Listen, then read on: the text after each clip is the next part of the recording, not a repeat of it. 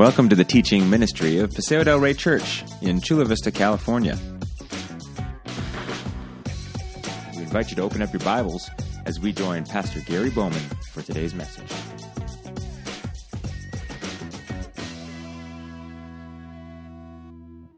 Hey, my name is Fred. Uh, I'm really glad to be opening God's Word with you this morning. Uh, if you have your Bibles, uh, grab them. Uh, don't turn anywhere yet because we're going to turn in a couple places. Um, as you're grabbing your Bible, if you don't have one, if you don't have a phone, if you don't have an iPad, if you don't have something with the Bible on it, there's a Bible in front of you. You can go ahead and grab one. Uh, when you think of generosity, and maybe even bigger than that, when you think of wealth or affluence, uh, what do you think of? When uh, we're, we're, none of us are neutral when we answer that question of affluence or material wealth or just wealth in general. It's interesting, I asked that question to uh, our growth group this past Friday, and I had certain ideas about generosity and wealth and affluence, and they threw me off because they answered in ways that I wouldn't have thought. They've had experiences, they have predispositions, they were grown up, uh, you know, they were brought up a certain way, and so in their head, when they think generosity, wealth, uh, they come from not a neutral position, but they come either positive, right? They came from wealth and they liked how they grew up, or maybe didn't come from as much wealth, so wealth is a little scary, or maybe even a little evil, right? You think of wealth, do you think of a greedy person? Do you think of somebody that maybe pushes people out of the way to get ahead? We all come from different places and different uh, roads. And um, for me, I'm a consumer. Okay, I'm an introverted only child. Okay, so if you know what that means, that those two things mean. Uh, in high school, right? Um, I had friends. My, my, you know which one I'm talking about. My mom's right there. I had a friend come over. And I would tell my mom, "Tell him I'm not here. I'm hanging out with my best friend, me." me time, right? Like I love my time. And I'm an only child, which means they're my parents, my room, my house, my stuff, mine.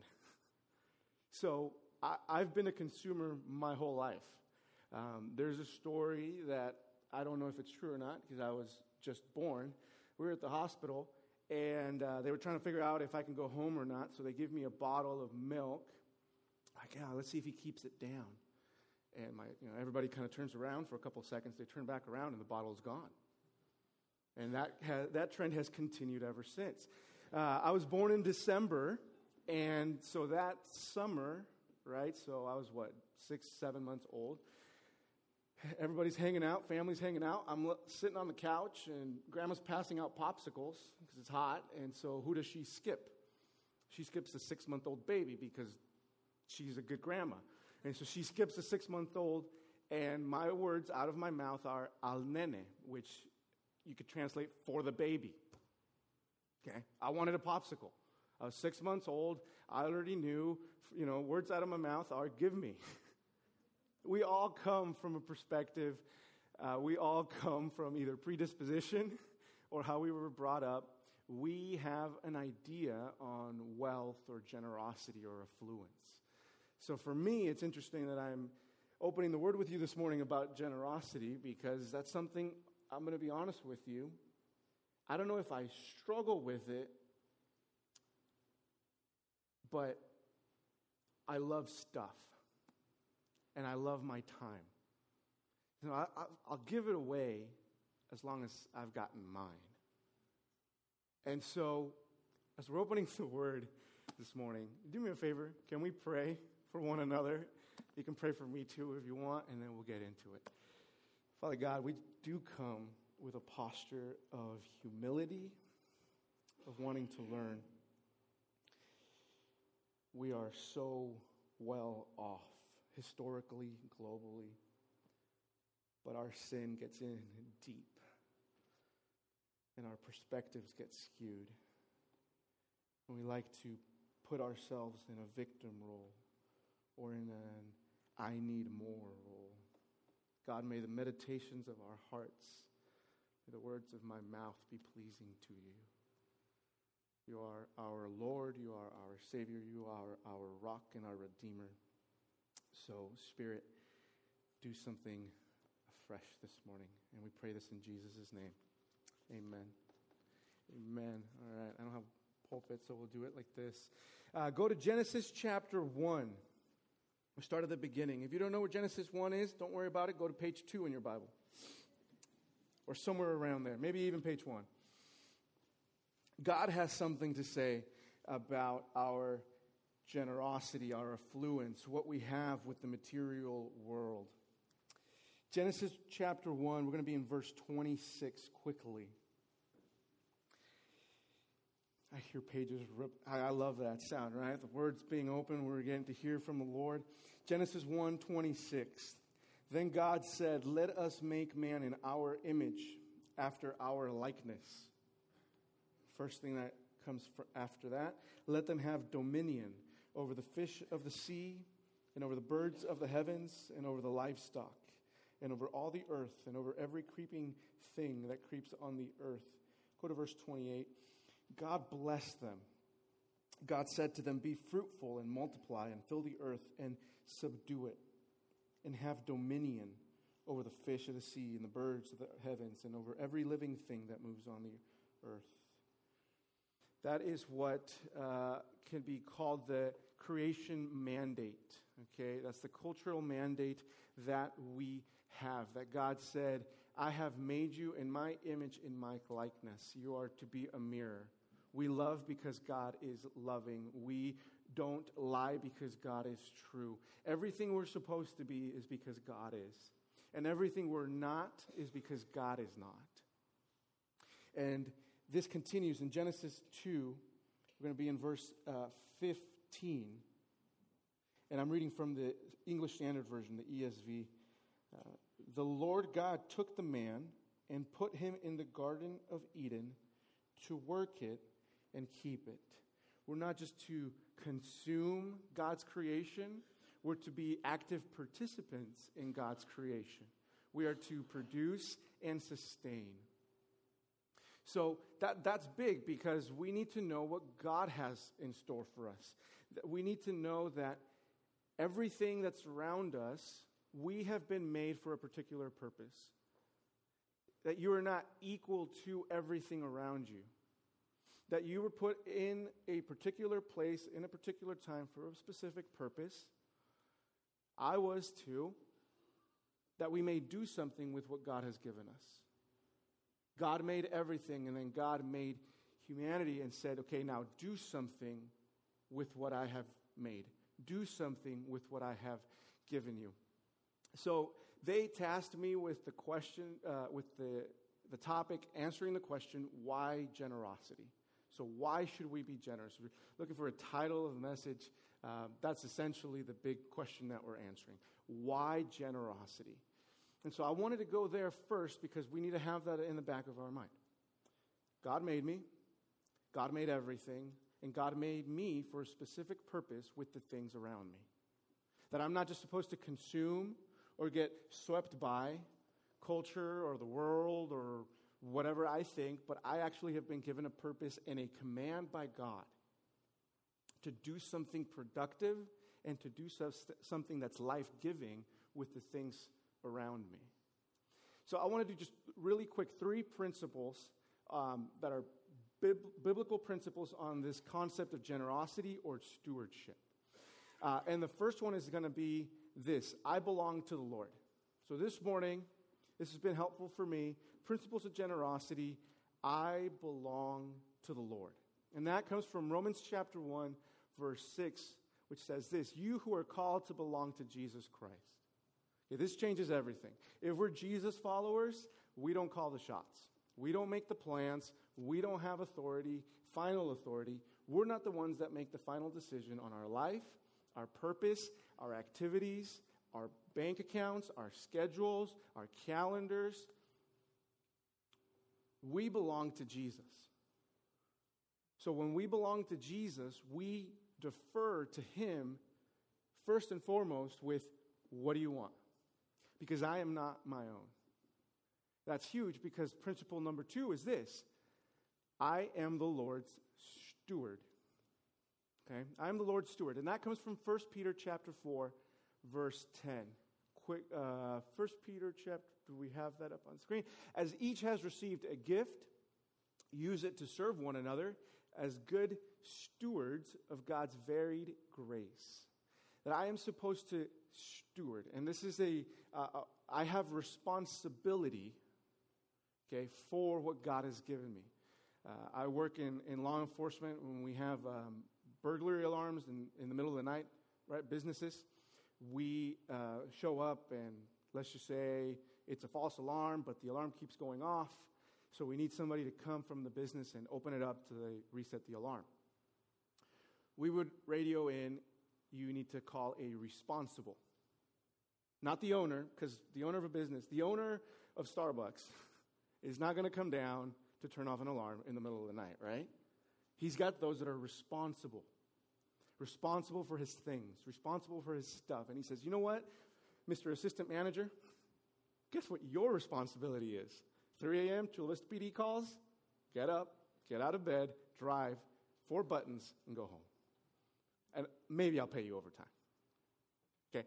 We are God's stewards. We are God's responsibles here on earth. So God made me, God put me on earth, and He said, responsible.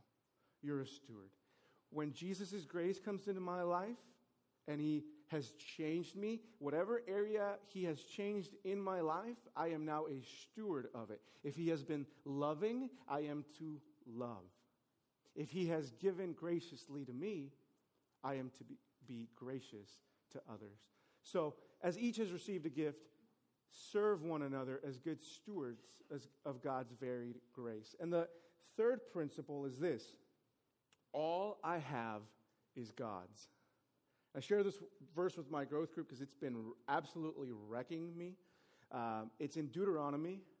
When you're talking about generosity and stewardship and wealth, you always have to go Old Testament. Makes it more legit. So, Deuteronomy chapter 8, verses 17 through 18. Beware, lest you say, this is, this is mind boggling to me. Beware, lest you say in your heart, My power and the might of my hand have gotten me this wealth. You shall remember the Lord your God, for it is he who gives you power to get wealth. I need to like put that on a sticker. I it is he who gives power to get wealth, that he may confirm his covenant. You're not smart because you're smart. You're, you're smart because God made you smart. You're good with money because God made you good with money. You have abilities and talents and passions, not because you're you, but because God made you who he wanted you to be. That's, that's big because that's me. That first sentence is me. My power and the might of man, my hand have gotten me this wealth, this time, this talent, this house, this job, this career, this life. It is He who gives you power to get. It is He who gives us power to have. So, those are the three principles I belong to the Lord. I am the Lord's steward, and everything I have, including the source of my ability and the source of my power, is God's.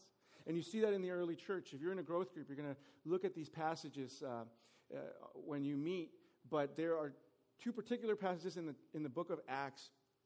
One is when the church starts getting together and gathering after Jesus resurrected and ascends into heaven and gives the Holy Spirit, that uh, they get together and they realize that certain people need certain things and certain people are wealthier than others. And the church starts selling their own possessions and giving the proceeds to those that had need.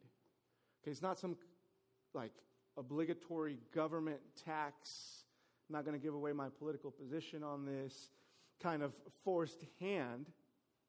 But because the Lord loves a cheerful giver, when the church gathers, because of who they are, because of what Jesus has done, They start giving away that each might have what they need.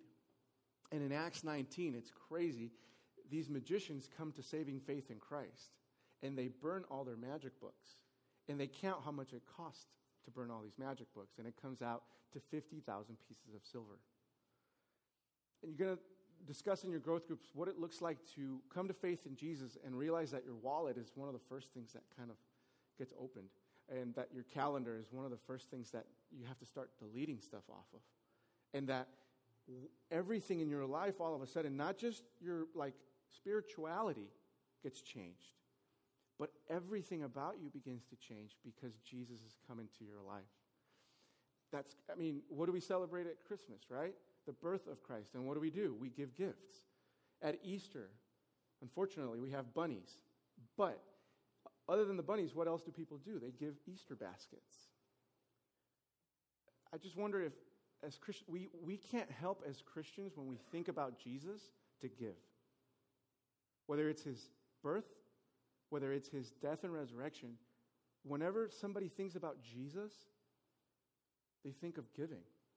And it's interesting that that's what our culture has actually grasped, right? And grabbed onto. There's something so sweet. There's something so loving. There's something so tender that faith actually leaks out into the practical of life. That faith is not just what I do on a Sunday morning, but that faith is, it leaks into everything into every area of my life, including my calendar, including my future, my ability, and my auto pay, and my online pay. I realized I don't even have a checkbook. I can't answer the, like, I can't even use that example. Like your checkbook, I don't have one. Um, yeah, I just, I don't. I have my phone and my computer.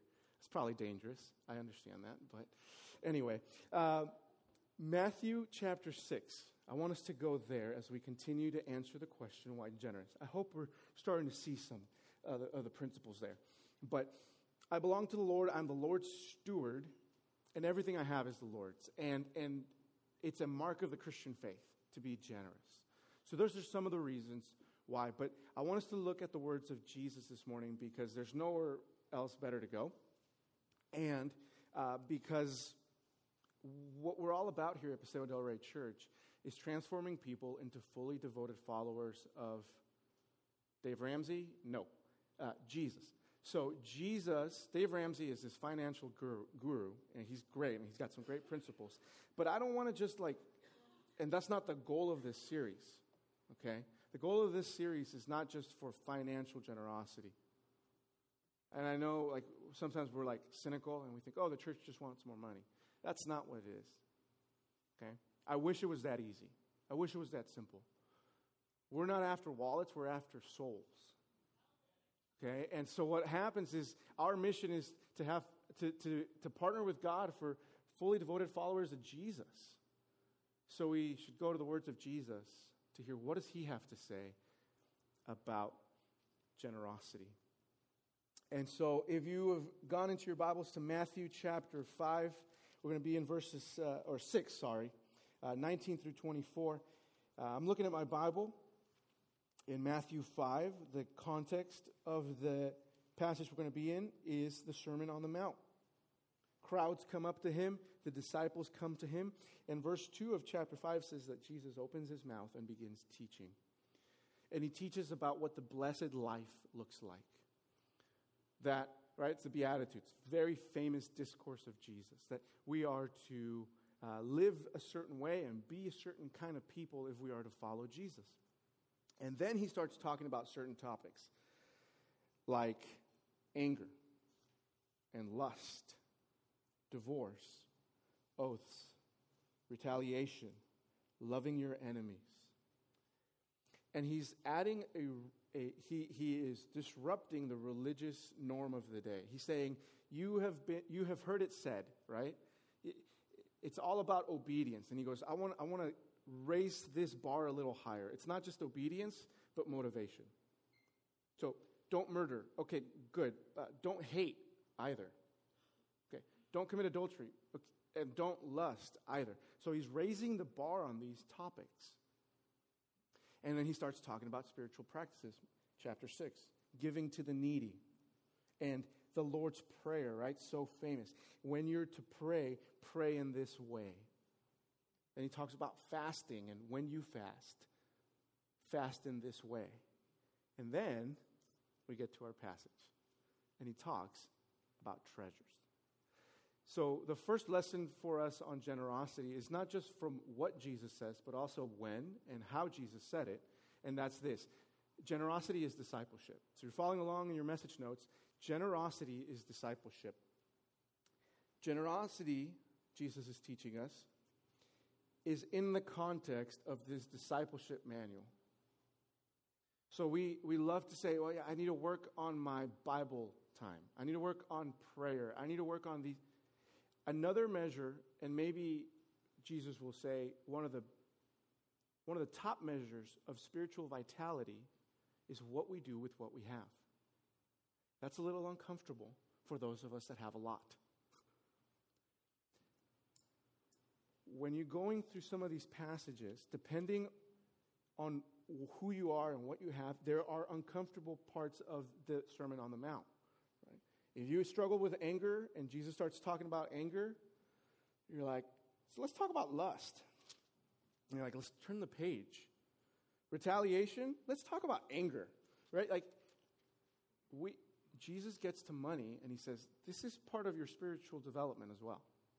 What you do with your time, what you do with your talent, what you do with your treasure has as much to do as your faith with Jesus and your walk with Jesus as Bible reading. And, and like, just, I don't want to. I don't want to because I have a really nice car. And, and here's what we're all afraid of we're all going to have to move to Africa, own one t shirt, one pair of jeans, and like give it all for Jesus. And that really makes us ask the question is this worth it? Do I really believe it? yeah, generosity is good. No, generosity, Jesus isn't saying generosity is good. Jesus is saying generosity is part of your discipleship. Jesus is saying what you have on the calendar is part of how you follow me. What, what you spend your money on is part of how you follow me. The bar just got raised quite a bit. It's Jesus' time, it's Jesus' money, and it's my responsibility. And now, stewardship or generosity is an act of followership. I'm not doing it because I have to. I'm doing it because I want to follow Jesus. That changes everything. So, what does Jesus actually say in Matthew 6, 19 through 24? He says this Don't lay up for yourselves treasures on earth where moth and rust destroy and where thieves break in and steal. But lay up for yourselves treasures in heaven where neither moth nor rust destroys and where thieves don't break in and steal. For where your treasure is, there your heart will be also.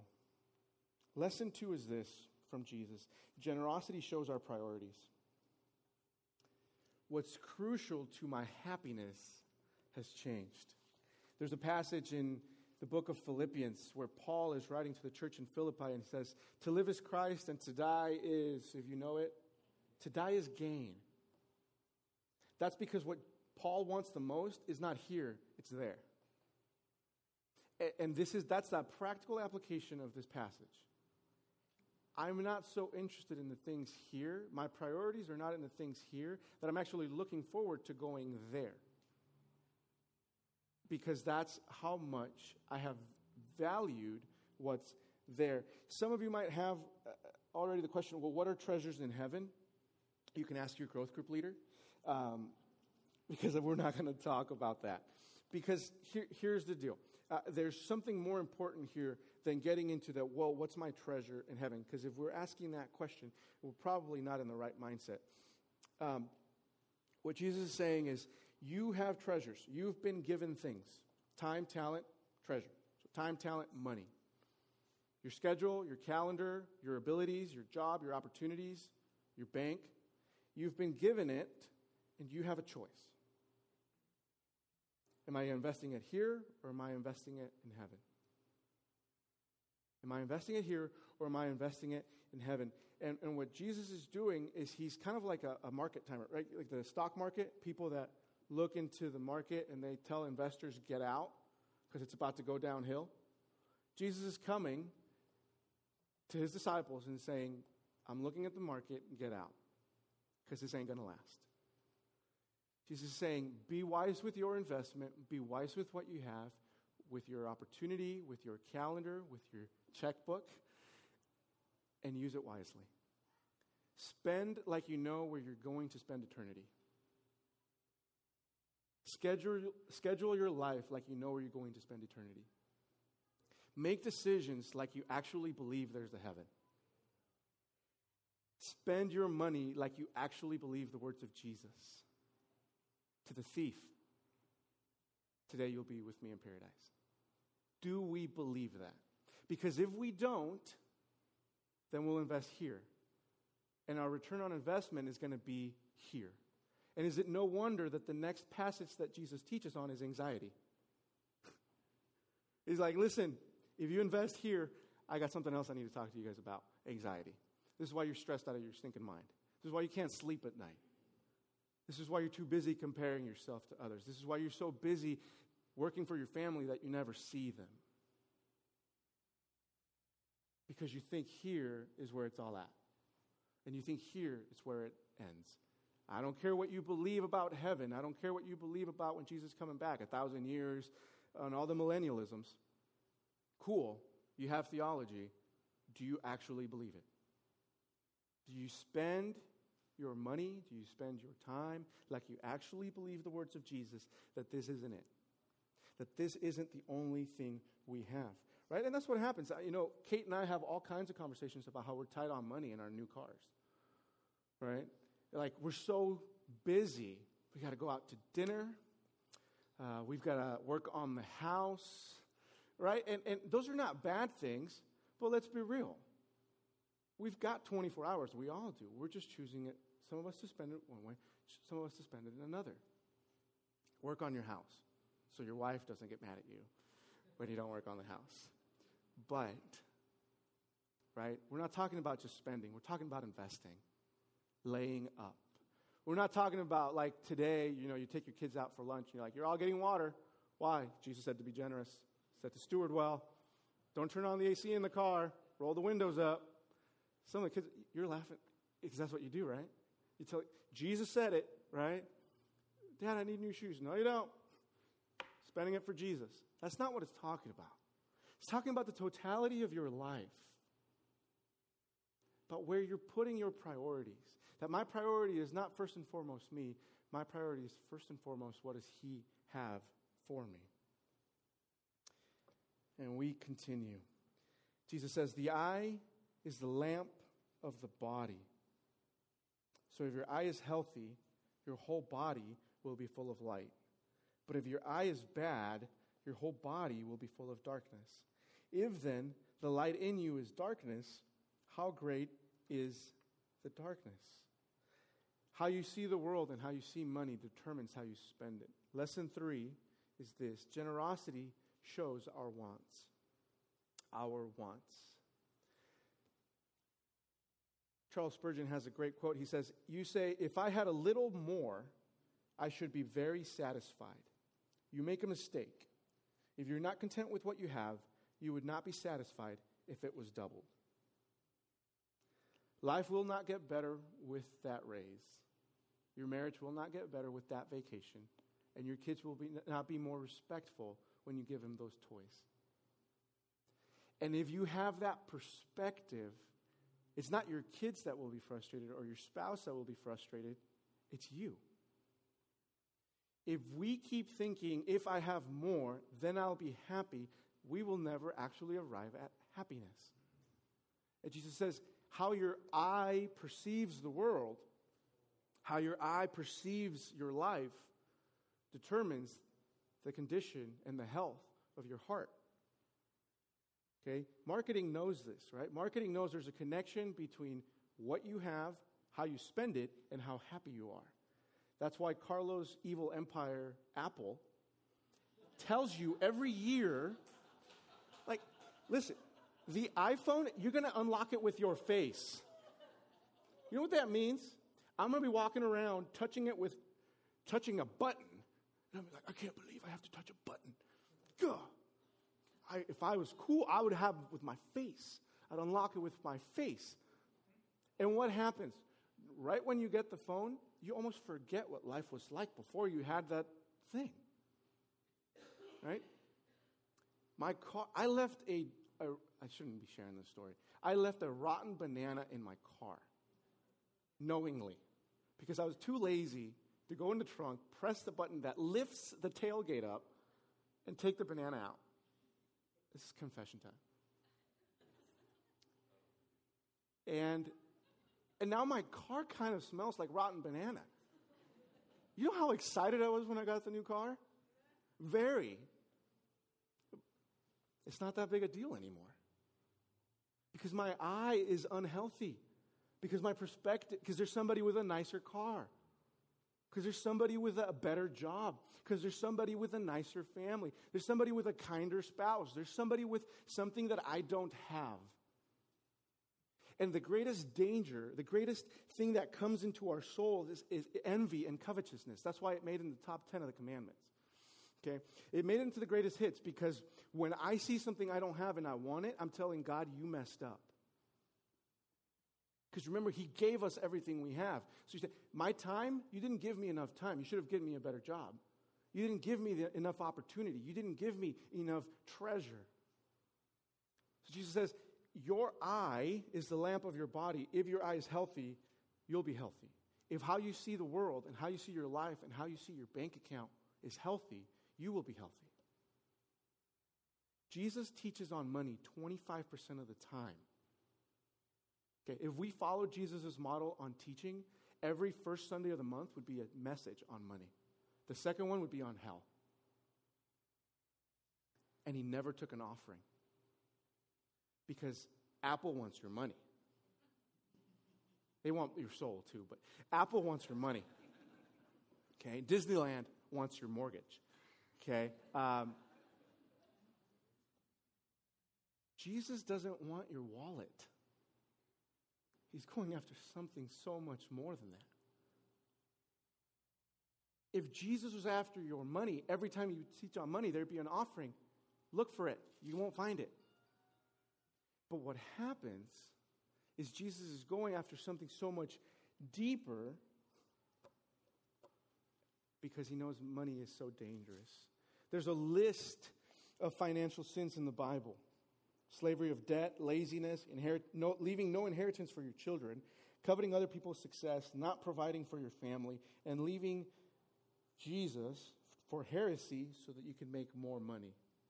There's all kinds of sins that come out of a financial view and a perspective of how I see the world that affects my soul. Do we believe that? Do we spend like it? Do we calendar like it? Do we schedule like it? Do we plan like it? This is not just for this year, this is for my soul. This is not just how I budget monthly, this is for my soul. Right? That's why I don't even know if I should go there. Jesus says in Matthew 5:16, shine your light before others. You can't shine your light if you're too busy comparing yourself on Instagram Okay? You, you can't shine your light before others if all we're doing is wanting what other people have. Because then we're not going to actually give anything to them. We're actually just going to want to try to take from them, at least in our head. And that's what marketing, I mean, marketing knows it. So I'd ask the question to you is your covetousness drying out your joy? You wish you had more time. You wish you had more opportunity. You wish you had more money. And you think, if I had that, my soul would be well. Jesus is saying, it doesn't work like that. Jesus finishes up by saying this No one can serve two masters, for either he will hate the one and love the other, or he'll be devoted to the one and despise the other. You can't serve God and money. Lesson four generosity shows our worship. Generosity shows our worship. there's a sociologist, um, Thorstein Veblen. He had some great insight. I read a, quite a few uh, things of his uh, preparing for this. Thorstein Ves- Veblen coins this phrase conspicuous consumption. Conspicuous consumption is the idea that we display our status through our leisure. That the great sin of the United States of Western culture of the 21st century is this display of status by our display of leisure. That means is I display how good and how well off I am by my social media pictures of my vacations, where I tag myself on social media, what I talk about, how relaxing I've had it, how great that vacation was. That, that consumerism, he, he starts doing some, he, there's a bunch of numbers and stuff and big words that I, I skipped over some parts and looked at some other stuff.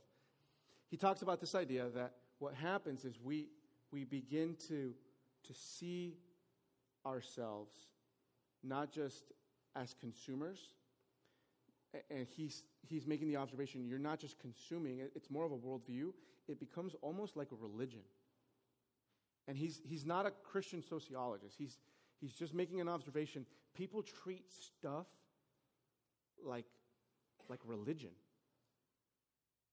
He could have, I think he's copying the words of Jesus. No one can serve two masters either. He'll hate the one and love the other. Right? Goods are not just stuff for us anymore, they carry meaning. What we have, what we have on, what we drive, where we live, what zip code we're at, what our 401k looks like. It, there must be a way that we need to see money not as us serving money, but as us serving God and using money. Because if we don't, if we don't have our priorities straight, our soul is at stake. And there, the Bible doesn't say a lot of good things about rich people. It doesn't. But here's the, here's the weird part there's a lot of rich people in the Bible. So, how do you balance that? It says, don't go after riches, don't go after wealth, don't go after treasures, don't, don't, don't, don't. Well, then how do you explain Abraham? Or Joseph? Or Solomon? I know he had some bad times, but you know. Um, Joseph, of, Joseph of Arimathea is the secret disciple, right? Comes and Jesus gets buried in his tomb. In Romans 8, you have the, uh, the, the Ethiopian eunuch come to faith in Christ. He gets baptized. And he has political power. You talk about the Roman centurion in, in Romans 10. He's a government official. He's got a position of authority. He sends people out to find Peter and bring him. These are people that are wealthy. These are people that are affluent. These are people that have status. So there needs to be a way in which we can pursue God yet do everyday life. And I'm going to be honest with you, I don't have the answer. That's why there's more messages in this series. I'll just propose this. We need to find that. We need to find that way. We need to find the way where we can be in our culture, in our jobs, we can live our lives but not give into our lives. Where we don't put when we don't put a number on our soul when we don't sacrifice square footage for our soul.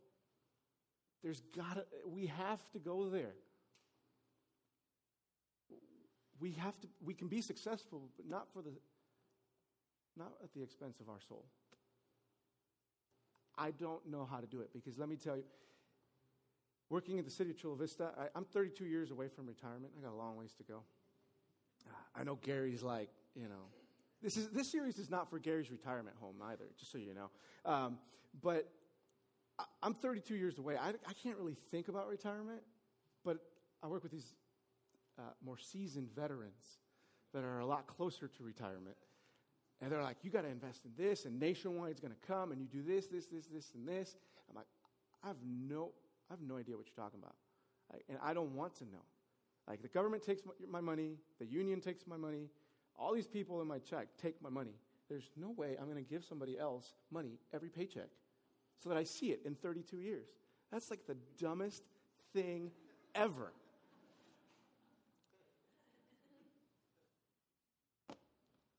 And I wonder if that's what we say to God. I don't know if I'm going to make it there. I don't even know if that's real. I don't know if I really believe it. There is no way I'm giving you my time. There is no way I'm giving you my cash. There is no way I'm giving you all of me. Because I don't even know if I'm going to make it there. I don't know if I'm going to work at the PD for 32 years. And if I don't, and I gave this money away, I'm just going to, like, I can't do that. And they're like, well, no, no, no. They don't spend it for you, they invest it for you. And I wonder if that's what God is saying. I, I didn't give you this money to spend it, I gave you this money to invest it. And I'm going, God, I'm good, thank you. And I'm taking off. I can't serve two masters. I cannot serve me and God. I cannot serve God and money. And that's the last lesson for us in terms of generosity is that generosity is strength. Generosity gives us the strength to let go of the things of earth, to have strength to grab onto the things of God. Generosity allows us to say, I'm not investing in this. This is not my priority. My eyes need healing. My soul needs cleansing. My calendar needs emptying. My heart needs opening. And it's the strength to let go of the things here that I may have the strength to grab onto the things of God. Because that's the gospel. The gospel is He gives you everything, and we're cosmic thieves. And we say, Thank you very much. And we're out. And God comes and He pursues and He runs after thieves and He pays an ultimate price for you and for me. And God keeps on giving. It's like He didn't learn His lesson. He gives us Jesus, He gives us the church, He makes us part of the church, He gives us gifts, He gives us the Spirit. I'll just ask us let's, let's not commit cosmic theft twice. Let's not be repeat offenders. Jesus came and rescued us from our life of crime and taking what's His and spending it on ourselves. He has given us gifts, He has given us each other. Not to spend it on ourselves, but to give it to others. And that's why we're generous, because it frees our soul. It frees our soul up to not say, I don't know if I don't believe you. I don't know if you're true. I don't know if it's real. It allows us to put our money where our mouth is. Say, this is not it. I'm going there. Do we believe that, Paseo? Do we believe that when the lightning of grace comes, the thunder of generosity should come? When God's gracious to us, we are gracious to others. When there's lightning of grace, there's thunder of generosity. Do we believe that? Do we want that? Do we want that to be true of us? In Ephesus, in Acts 19, the story I told you about the magicians burning all their books, there's a riot afterwards. Because the world is never the same when they see the thunder. They hear the thunder. See the thunder, hear the lightning. Is that how it is? No, it's the other way around. You know what I meant. You so know what I meant that you're correcting me. When Jesus shows up, people notice. When you show up, do people notice?